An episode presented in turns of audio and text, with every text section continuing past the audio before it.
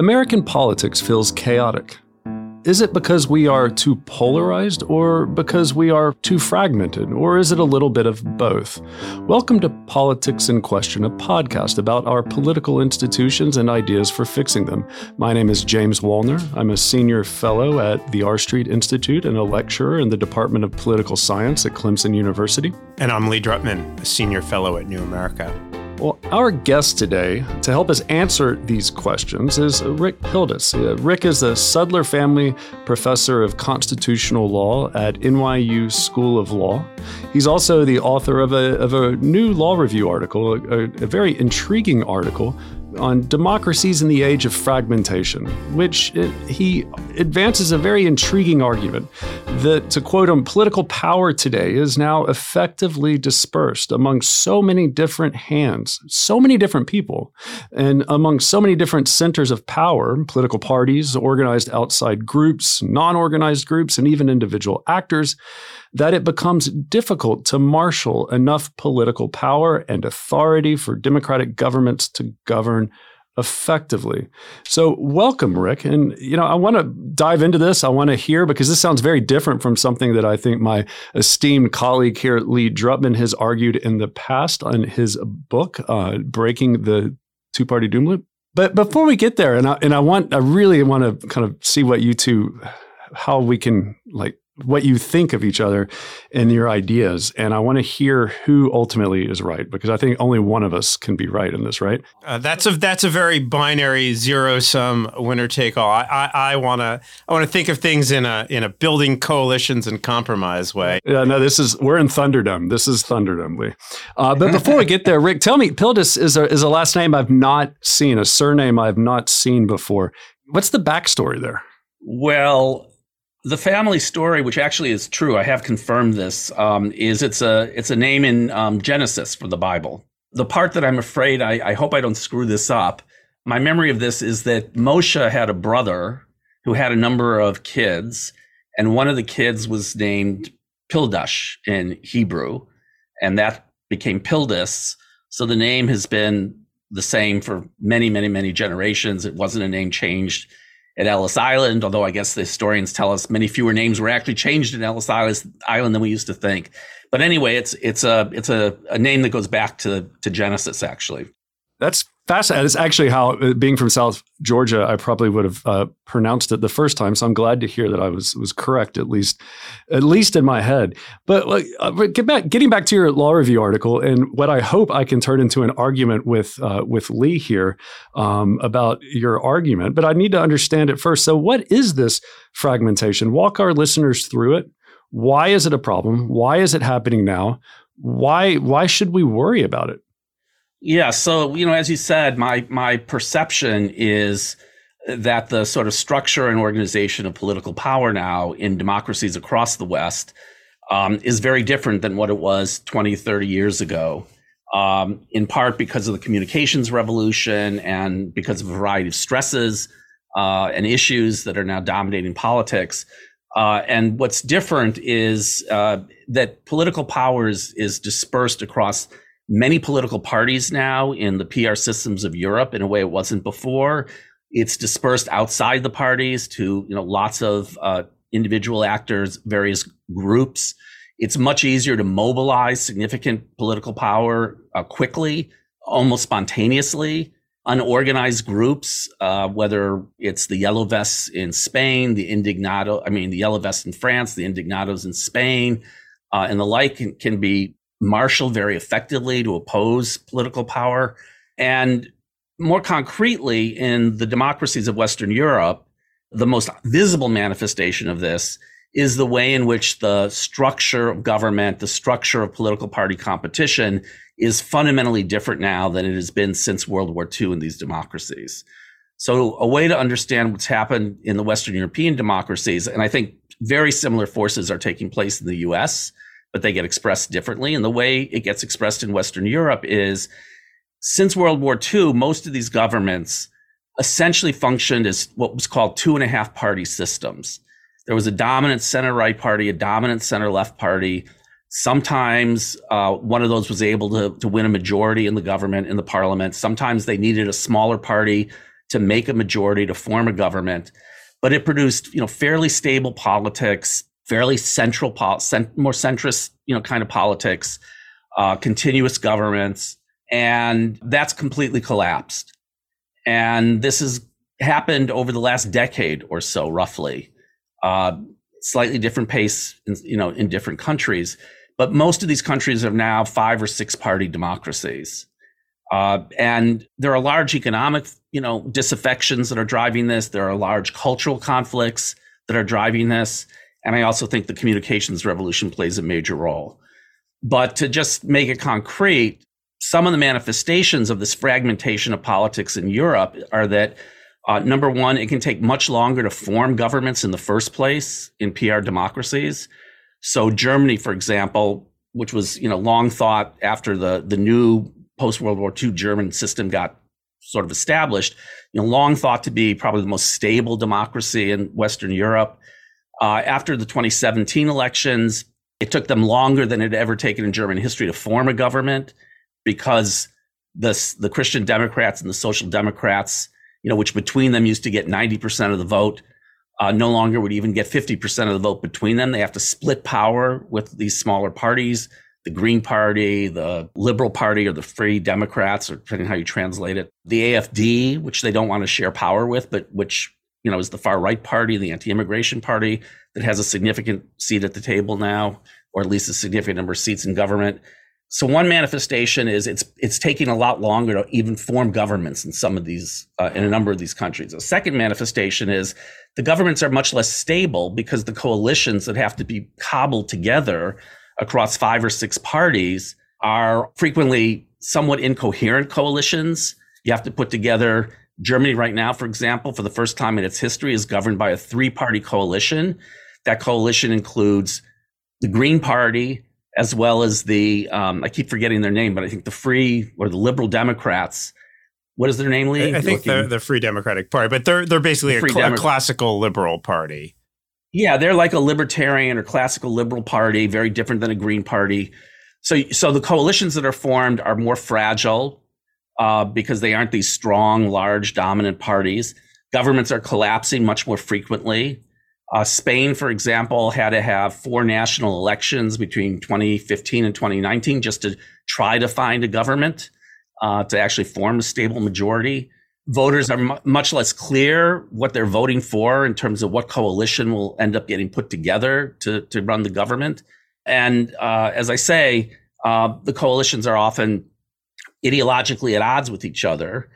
Uh, and um, there's obviously tremendous dissatisfaction with government in Western Europe, as there is in the United States. All of these democracies are now experiencing, you know, extremely high levels of citizen alienation, frustration, distrust, and this fragmentation you see in Western Europe of politics is both a sign of the inability of governments to deliver what people seem to want, but perversely, it makes it that much harder at the same time for those governments to do that because power is now so dispersed.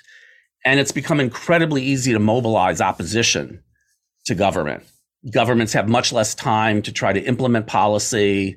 The opposition gets mobilized very, very quickly. That's what you see in Western Europe. Now, in the US, because we have a first past the post election system, which Lee dislikes, all of those forces are still present. I think many of the same economic issues, many of the same cultural issues uh, are all present here, but the fragmentation gets expressed more within the two party system. And so you see, in my view, both hyperpolarized political parties, which we're very aware of.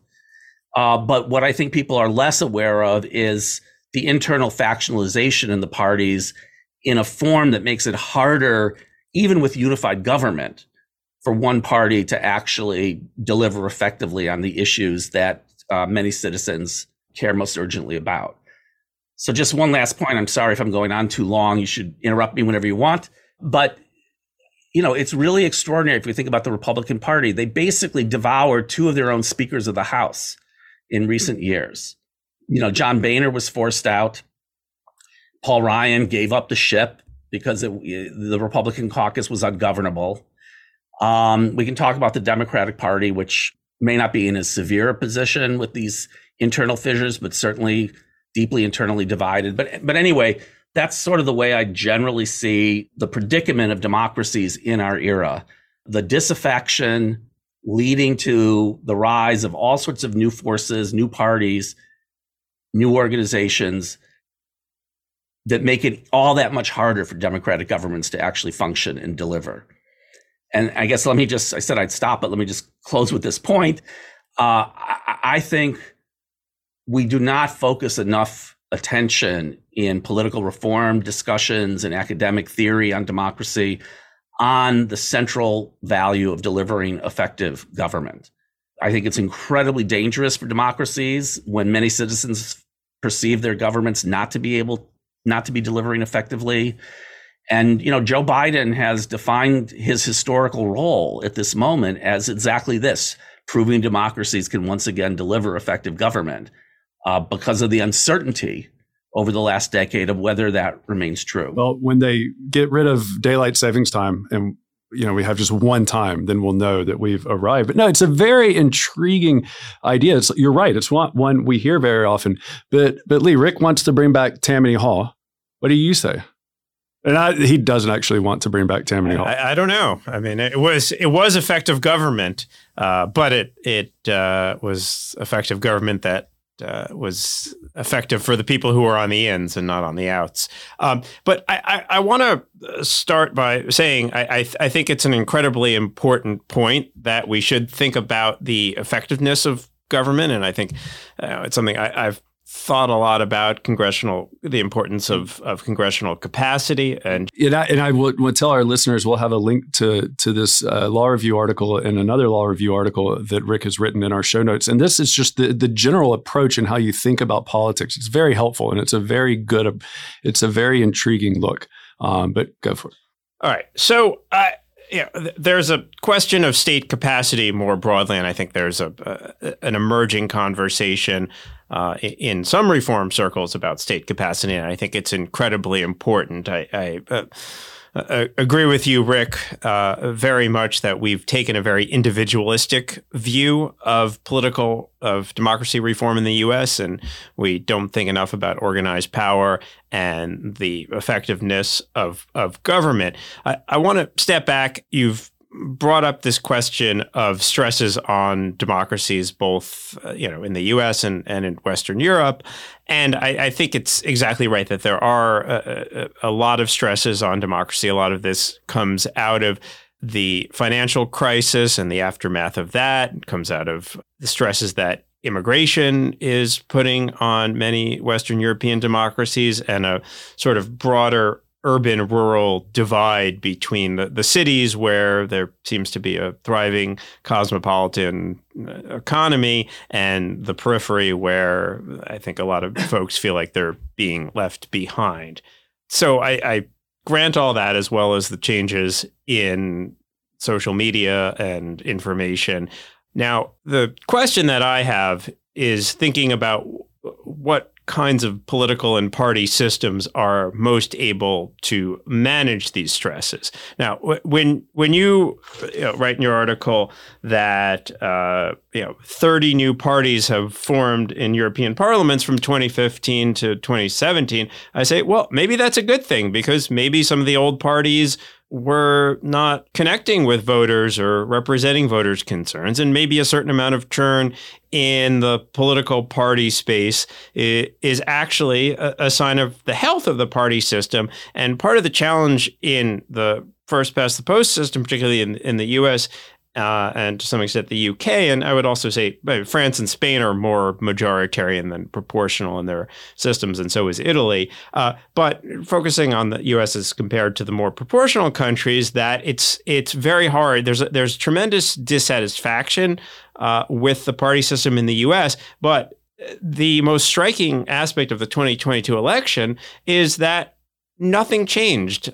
There was one incumbent governor who lost, not a single incumbent senator lost, only seven incumbent House members lost. So there's this incredible uh, stability amidst dissatisfaction. Whereas in the European system, you know, the, the CDU and the, uh, the, the the center right Merkel's party did did a little bit worse in the last election. The SPD, the the Socialist Center Left Party, did a little bit better. They led the coalition, uh, but there was space f- as some of those parties bled some voters. There was space for the Liberals, the Free Democrats, and the Greens to step up. And now there's a three party coalition. It seems to be going pretty well. I don't think anybody's complaining that Germany is on the brink of collapse. The AFD has has fallen away somewhat to the wayside.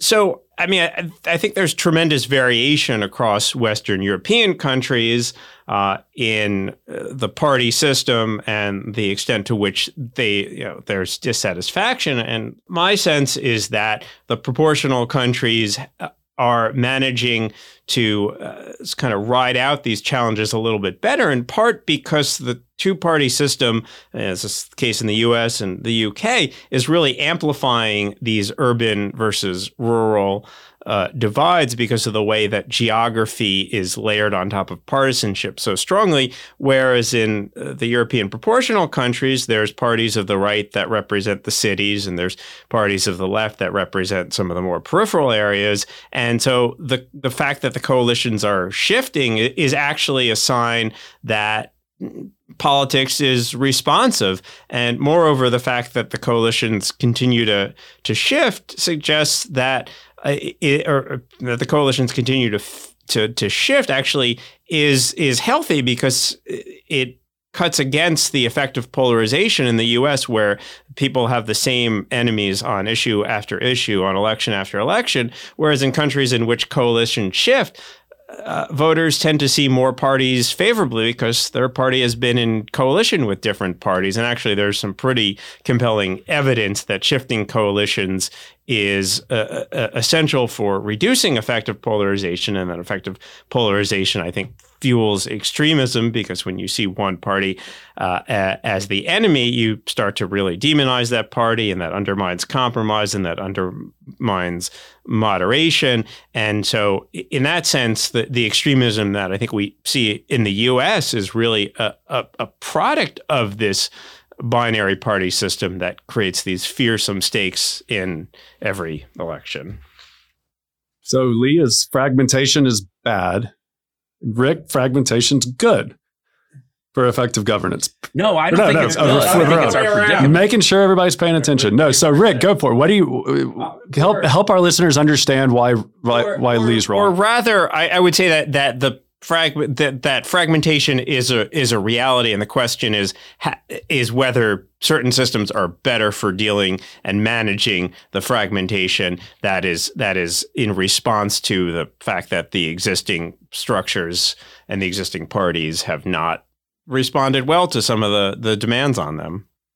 So the first thing I would say, and and it, it's unfortunate that in you know reform kind of advocacy, um, there's less willingness to kind of acknowledge this, but you know, we try to realize a variety of values in structuring democratic institutions, and those values sometimes conflict, and we have to make tr- there are trade-offs, there are compromises, there are Uh, no reforms without its potential disadvantages and its advantages, which are what the advocates focus on alone.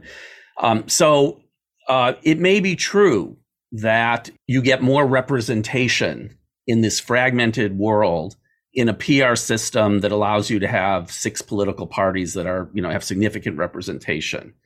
Um, and it may be that more people feel represented in that structure. But for me, the priority value that we need to pay much more attention to, as we've already discussed, is are these governments going to be able to deliver effective government?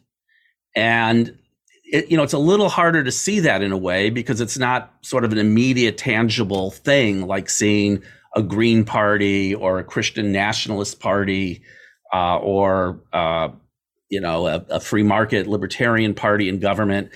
Um, but we all know we have become much more aware uh, of the risks when lots of citizens feel these governments aren't delivering. And I think that risk is a tremendous concern that we need to really give great priority to in our in our particular moment.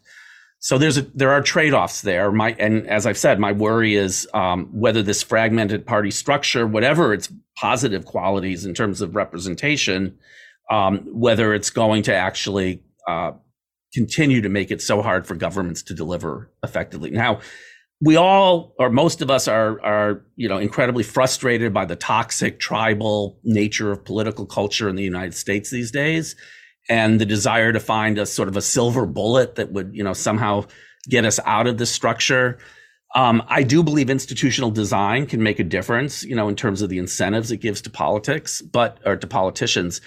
But I am also skeptical uh, of of putting on the first past the post system the responsibility for the kind of toxic, tribal, effective polarization that now characterizes the U.S.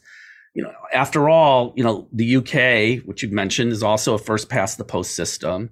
That system, you know, for decades was described as a, a one of, of consensual, kind of moderate, pragmatic kind of politics that characterized the UK.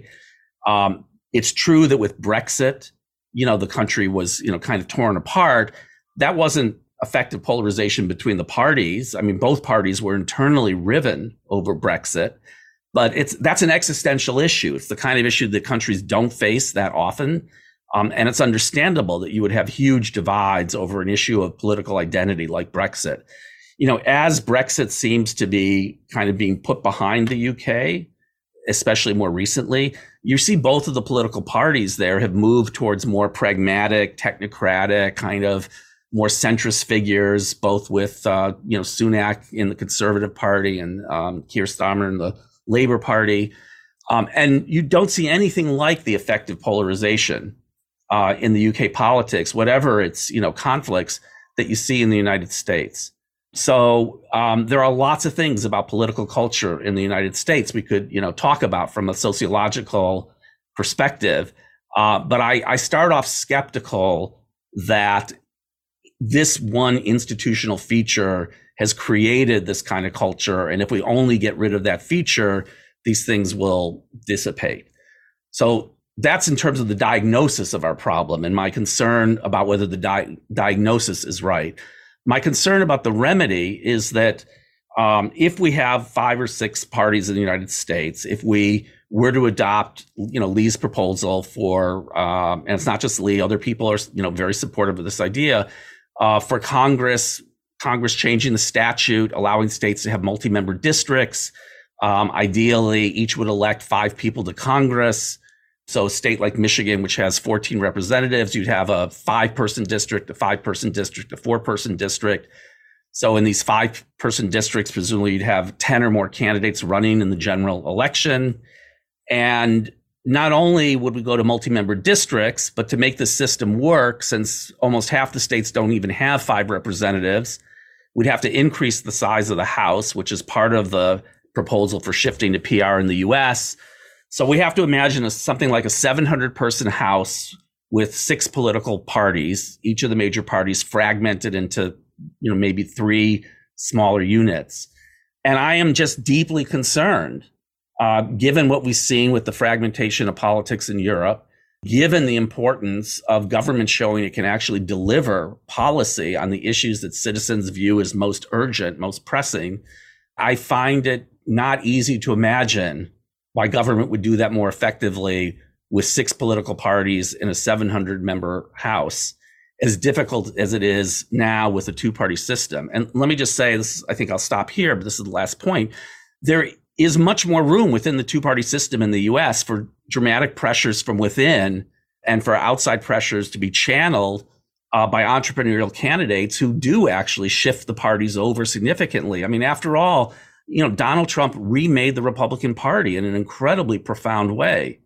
Uh, he completely changed central features of the ideology of the Republican Party, whether it was uh, his commitment to not touching Social Security and Medicare, whether it was his move against free trade and towards more protectionist policies, whether it was his stance on immigration.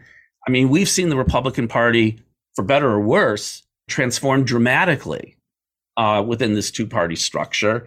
Uh, and we've seen the Democrats uh, move very significantly, you know, to the left as a result of internal pressure from the progressive voters and wing of the par- wings of the party.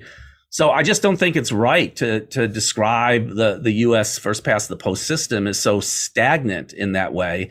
My view is it's better to channel these kinds of forces within a two party structure because whatever the differences between different factions in a party, they still have a common interest in the party's success. I mean, they may not, some may hold that more strongly than others, but you know, fundamentally, they're still on the same team in some sense, and that can force compromise uh, and acceptance of of some differences in the service of the larger, you know, team's agenda or electoral prospects. You take those those fissures and you locate them in a bunch of different parties, each of which now has its own electoral incentives, its own desire to maximize the party's number of seats in the Congress, party leaders who are looking to advance their own, you know, kind of careers. Uh, and I'm just very concerned that in our disaffection with this, you know, un, really unhealthy, toxic political culture, we're grasping for silver bullets that could actually make the situation worse rather than better. And political, there are political reforms in the past that people have thought would be, you know, wonderful advances for democracy that have actually made the democratic system worse. So I think, you know, I'm I'm careful about jumping on reform bandwagons too quickly without the advantages and disadvantages of proposals being really thoroughly ventilated and thought about. So, when I think about government effectiveness, I, I have uh, in front of me a democracy index of the Economist Intelligence Unit, which ranks uh, countries, a number of characteristics, including their government effectiveness. And I'm going to read down the list one through nine. Norway, number one, PR country. New Zealand, number two, PR country. Iceland, number three, PR country. Oh, come on.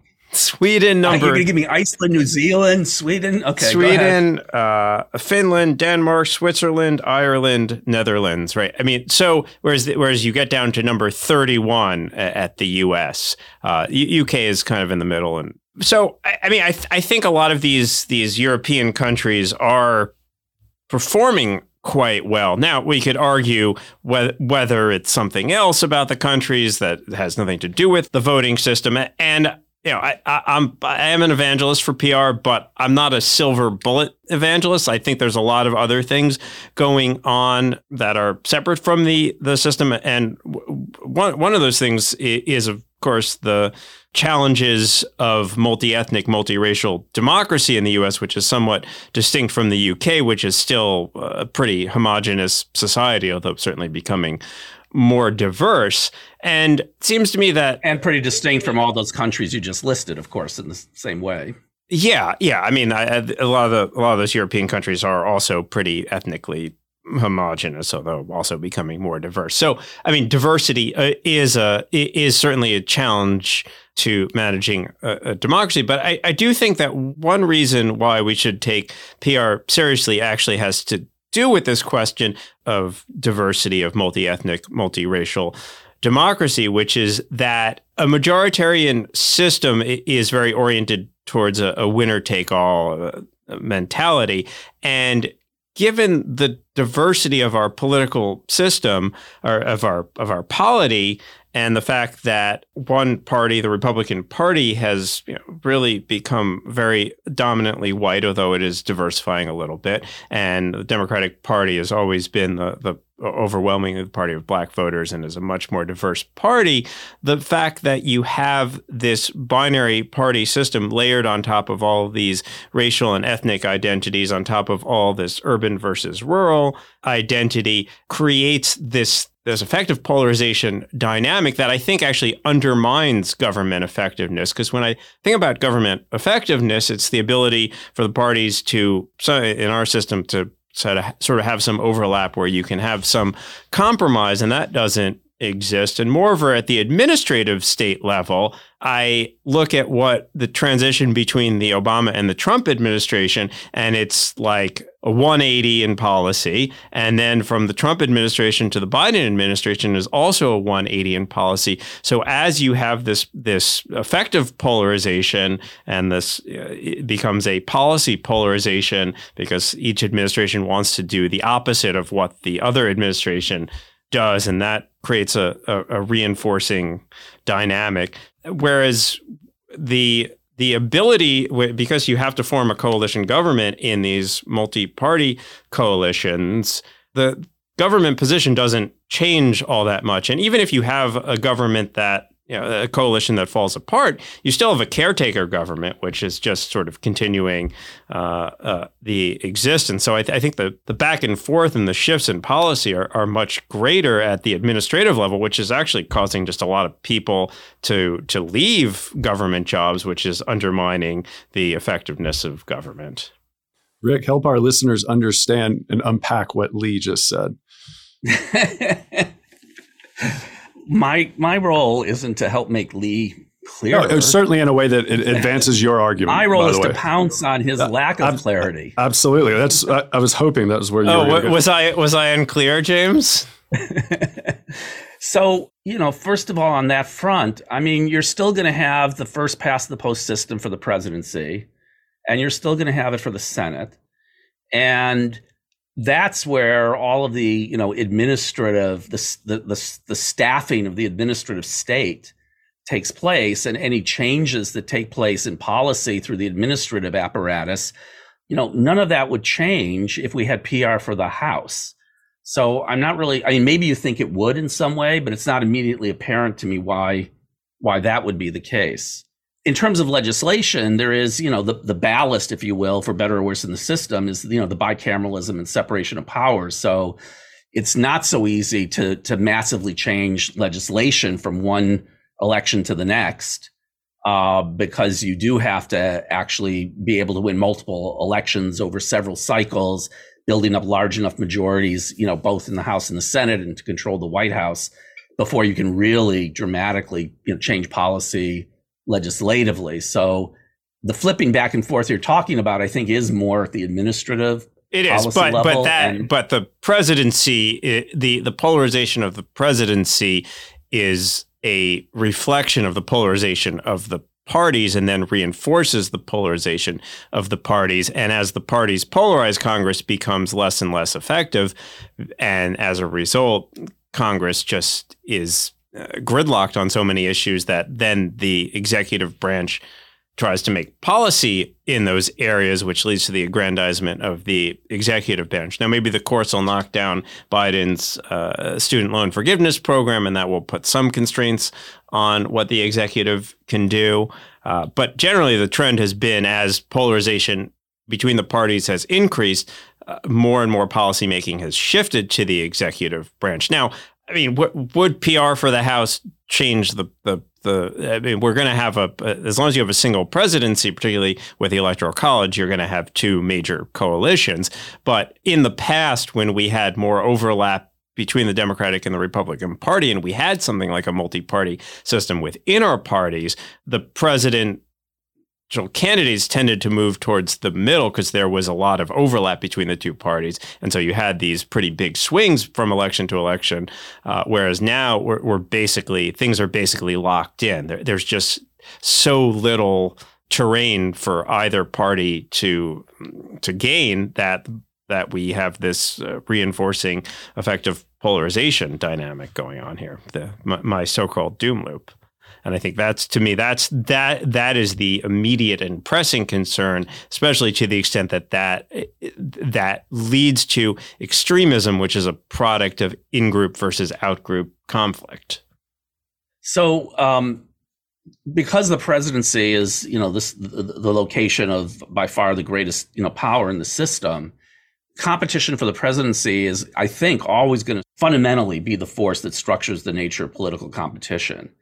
And so I guess I'm not sure why you think, you know, given that we still have to have the same structure for the presidency, we're not going to move to a parliamentary democracy, although maybe your next book will, you know, argue for that. Uh, well, I, I actually think there's some value to to, to having. I, I've been. I've been going pretty deep into the presidentialism plus PR literature, which is largely about Latin America. And I've actually come to appreciate the value of having a single president because actually, in many uh, Latin American countries with PR in the legislature, the presidency actually is a moderating force because the president cares about his or her legacy and wants to move to where the center of the legislature is. Uh, and that president has the most room to maneuver and build coalitions because the powers of the presidency include cabinet appointments and just sort of being generally the focal point. Uh, so, and I think that's th- that's really the you know, there's an old literature on PR and presidentialism, uh, which says that presidentialism is bad and multi-party presidentialism is especially bad. But I think the the last 30 years or so of studies have said that actually, uh, as long as the presidency doesn't have too many too many powers and the legislature isn't too fragmented, i.e., it's not Brazil, uh, things can actually wind up being somewhat moderate. Yeah, so you know we agree on on the point you made earlier, which is that congressional dysfunction and paralysis inevitably leads to pressures for the president to take action. You know, people want people want things done on a variety of issues, and so there's no question part of the uh, the expansion of presidential power through both the agencies and through executive orders uh, is a reaction to a paralyzed political system in Congress. The difference we have is I think six parties in Congress with 700 members would make that even worse. You think it would make that better. And um, I, I, think that's, you know, that's essentially where we do disagree. Right, right. Or at least I want to introduce a note of skepticism before this reform train gets hurtling down the track so that, you know, no right thinking person can actually, you know, be on the other side of uh, all right. Well, well, well, well. We always need uh, skepticism to to push our thinking. And let me just say, I'm not a contra- I don't think of myself as like a contrarian in general. I mean, I there are political reforms, I, as you know, I do support that we both. Yeah. I think we both support, like you know, the move toward these top four, top five primary structures with ranked choice voting. I have some skepticism on on that uh, because I, I, I think it actually weakens parties further um, um, because it, it makes it even harder for parties to exert any control over who their nominees. Well, I, I, think I think that I think that's definitely a risk. I, my view on this is that we're in a circumstance in which the traditional primary structure, you know, is playing such a significant role in fueling the extremism.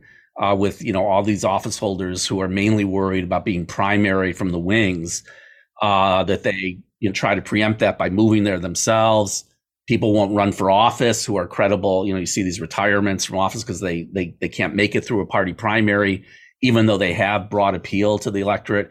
So I do think that's a legitimate worry with this shift, but I think that, you know, on balance, I'm, I'm, that's an experiment I'm prepared to, you know, endorse and see go forward. Well, yeah, Alasa. So if we get to a, a better place in in American democracy. What does a f- uh, functional, responsible two party system look like for you, and how do we get there? I'm not sure I've thought about the question so directly before. Um, I think you know the we want the parties to be broadly inclusive. We want them to be competing for large numbers of voters. We want them to be responsive uh, to the, the, the demands or interests of of large you know segments of the population. You know, we want government to deliver effectively again. Um, to the extent it did that at certain points in the past, is there a, debate that? I guess is there a period in U.S. history where you think the party system has resembled that view, the U.S. two party system? I think I know where you're going. Where is he going? Why don't you tell me before I answer that? I don't know. I don't know for sure. I'm going to let you answer first, and then if you, it's what I think and Lee agrees, then I'm going to be like, "That's what I thought." All right. Okay, we'll keep you all in suspense here. It's actually a question I wanted to ask earlier too, if if I'm correct. Yeah. yeah. Well, I mean, I don't have any romantic view about some you know idealized period in the past that was you know perfect, and I mean, obviously there are tremendous um, failings of the the system at you know at at every stage the two party system produced the New Deal, which was capable of, you know, massive restructuring of the American economy, a really transformed economic order, uh, providing a lot more security to a lot more people. Now, of course, you know, um, the race issue was put to the side, uh, and the New Deal did not uh, address. It suppressed the race issue and, you know, left the system that was uh, so abhorrent in the South, you know, largely in place during all of that period.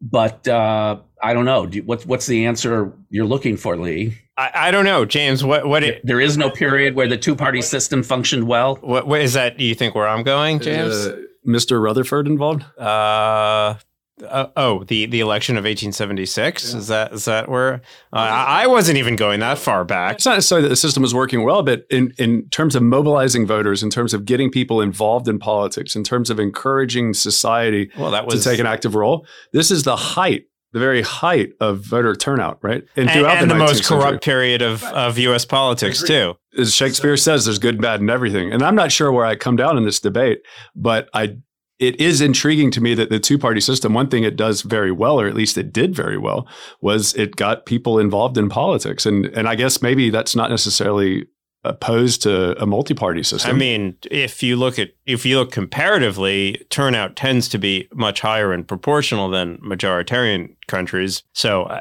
uh, but there are moments in which U.S. politics has had high turnout. The 1880s, in which politics was extremely polarized, and there was a there was a, a, a tremendous patronage system that. Got, not only the 18, I mean, it was the 1820s through the end of the 19th century, and 1820s was very low, but 1840s was very high. Let me ask Lee a different question. Um, this is because this is something we haven't um, talked about. One of the ways I think about the difference between a, a PR system and a and a first past the post system is that uh, in a PR system, you know, many more voters can remain sort of pure to their political preferences or their ideological commitments. You know, if you have, you can vote for a party that's only going to get 10% of the vote and they'll get 10% of the seats or in your five member multi-member district, the party has to get 17% of the vote to get a, a, seat. But you know, voters can can remain kind of much more pure in their commitments. And then the experience of democratic compromise and negotiation and the like takes place at the elite level when you elect these six parties.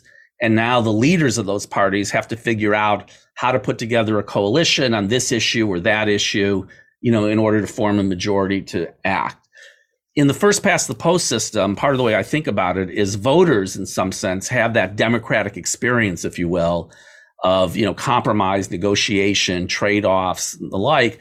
You know, at the at the point at which they're deciding on which candidates to prefer in a primary and which candidates to choose in the general election, but particularly in the primary, where you have a range of options within a party and voters have to make judgments about you know their pol- their their sincere policy preferences, their views about who's electable, uh, and the like. And you also kind of know what you're getting, of course, in the first past the post system. You you know to the extent the parties have agendas and ideologies and platforms, if you will. Not that anyone pays attention to platforms in the U.S., but you you know, people you have much more of a sense of what you're getting. You know, these are standard issues with the PR system. I mean, if you're worried about tribalism why aren't you worried about people hiving themselves off into six separate parties? So you'll make, you've suggested there'd be a Christian nationalist party on the right, and people who have, are that viewpoint would, you know, have a party as a home, and wouldn't really have to confront in the same way people who might be conservative but are not Christian nationalists, but they might have to be in coalition with them to actually gain power. You know, or you have a, a Green Party on the left all the young people who are very focused on climate change, very happy supporting that party if it gets 17% of the vote. You know, they'll get seats.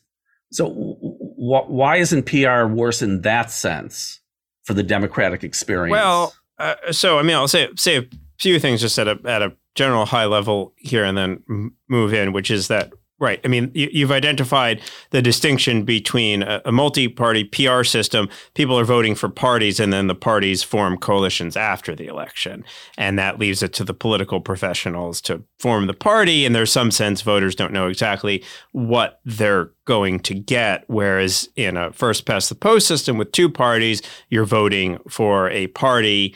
And if that party wins the most seats, that party will control government, except that 75% of the time for over 50 years now, we get divided governments. So we don't actually, voters don't actually, aren't actually giving governments a mandate. So they're voting often wind up with with a sense of divided government. So we're not actually getting what I mean. If we had a, a Westminster system like the UK, in which a, a vote in which a party majority guarantees government control, then I, I, think that's right. But in in our system, but, with, you, but your system, but your system would still have that problem, obviously, right? Because we still have bicameralism, we still have right, separation right, of powers. Right, we still have separation of powers, but we'd have. So if the argument is that voters know exactly what they're getting in a two party system, the reality is that what we're often getting is actually some sort of some sort of complicated outcome uh, based on divided government or even within the parties that the parties the parties are such broad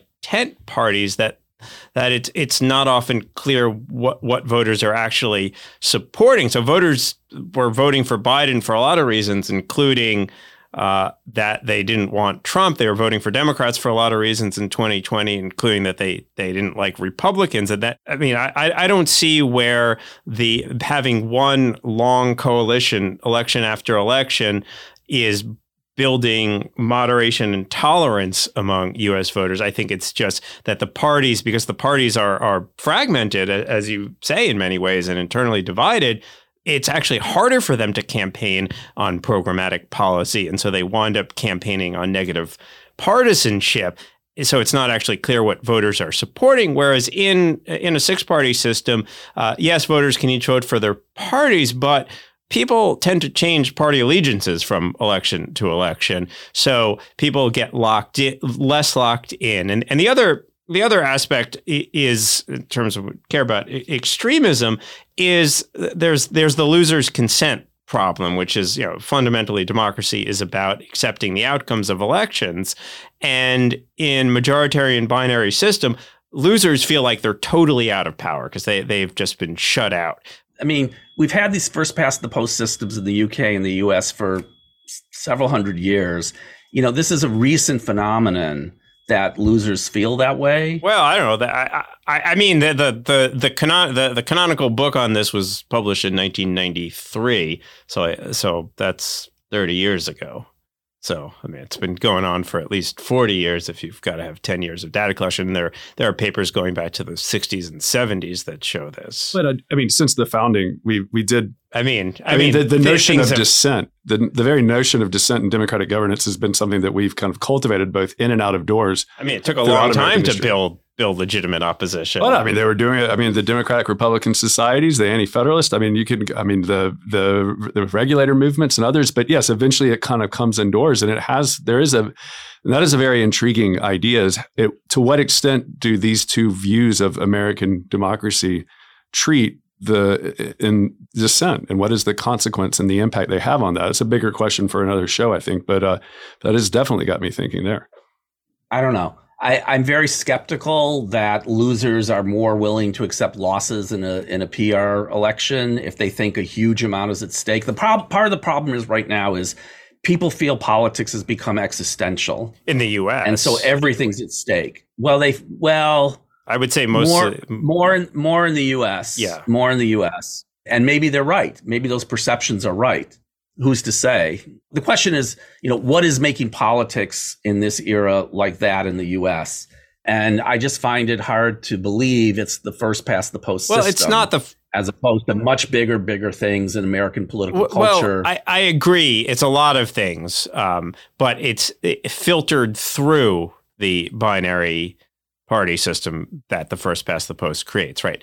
So it, like I mean, we had the first past the post system. Uh, it worked fine when the pol- when politics were not nationalized, when culture cultural issues were not central, when the two parties were not at this constant parity, and we had meaningful factions and overlap within the parties. But th- those conditions are, I think, pretty deep in the past at this point, and so the the the circumstances that are making America ungovernable are many, but the you know it, it, some of them are, are going to be really hard to change, and some of them are going to be impossible to change. So I'm going to go for the really hard. I like it. I like it. You gotta you gotta aim high. Yes. And I worry that you're going for the you know the, the more reachable will actually make the situation worse. Of course. Well, maybe he's just giving himself something to do for the next ten years. Look, I mean, you know, to, to just sort of keep keep on this point about the the importance of effective government. It, at the end of the day, the way in which people value or assess their government is more than anything else driven by whether the government seems to be delivering on the issues that they care about. And if governments do that, if they if we find ways to make this system work, as you know Biden has in the last you know period of of the prior congressional uh, session, um, maybe people will you know this toxic effective polarization will diminish. But which people But if you can't do that, well, no, of course, there's never gonna. It's not like Well, everybody. well, but- going but let to me- uh, uh, let me just- happy. just make a, a finer point on that is Biden, I, I think, has done done a lot, and I, I you know, support his agenda, and I think there's a lot of stuff that will improve the lives of of a lot of people. But for a, a good 35 to 40 percent of the country, Biden's been a been a complete disaster, and for another 10 percent, Biden's mostly been a disaster, and they don't because of the the bifurcated politics, which is reinforced by the media.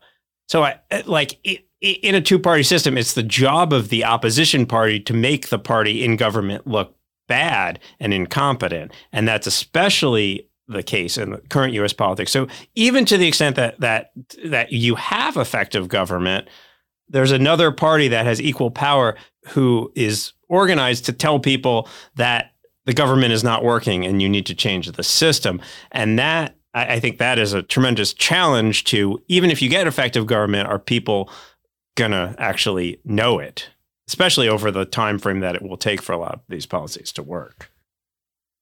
Let me ask you. I mean, I, it's nice to be able to have this extended conversation with you because we've kind of talked around these issues a bit in other contexts. So let me ask you another question, which actually kind of comes from the other perspective of how significant this reform would turn out to be in practice. So, you know, if we continue to have the higher offices, the presidency and the Senate, uh, be completely dominated by Republicans and Democrats, because we're going to have a first past the post system for those, and we're going to have, you know, two party politics around all those offices why do you think even if we go to this fantasy PR five member multi member district system, 700 house members, whatever, why do you think we actually would have significant representation of third, fourth, fifth parties? I'm sure there'd be some people would get elected, but I have I have wondered about this from the other side. If you if you can't change these other institutions, people who are politically ambitious, which includes most people who go into politics,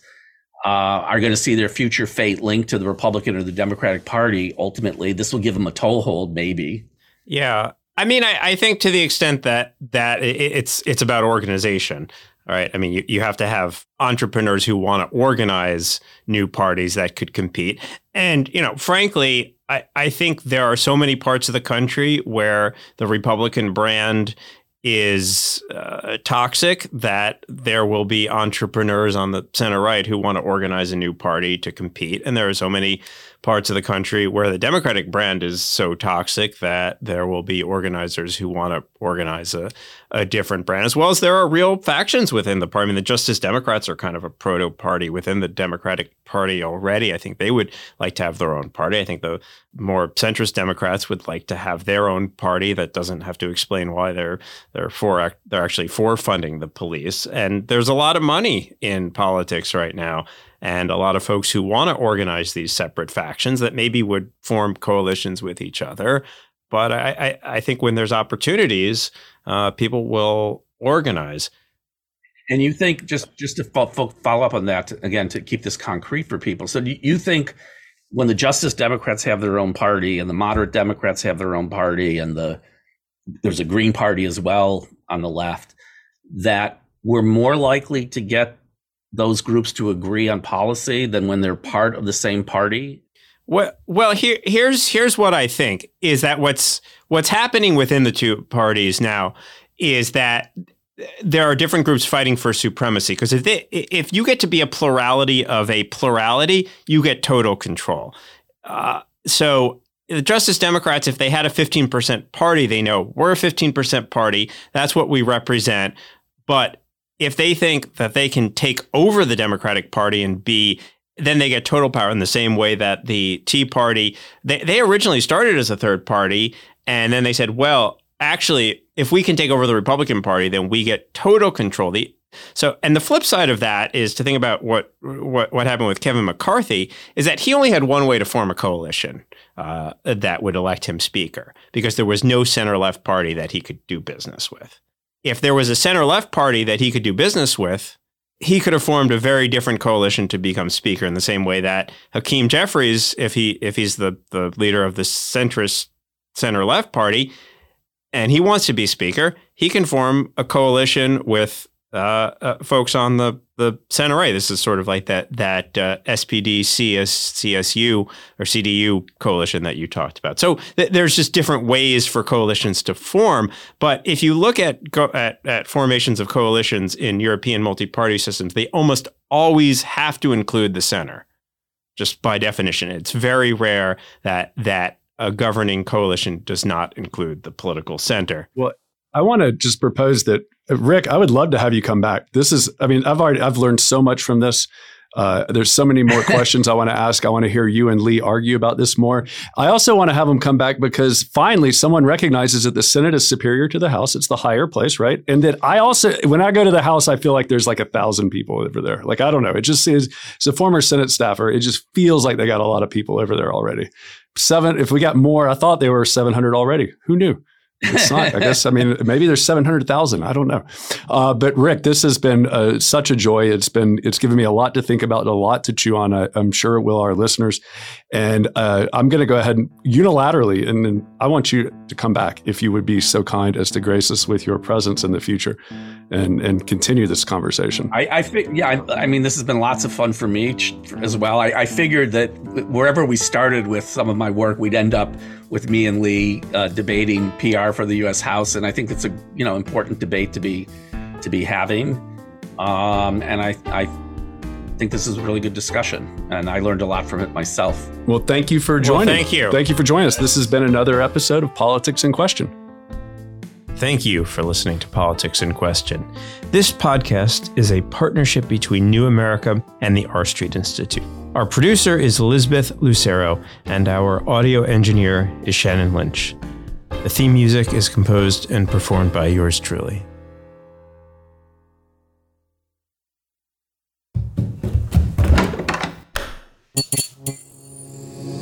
This podcast is part of the Democracy Group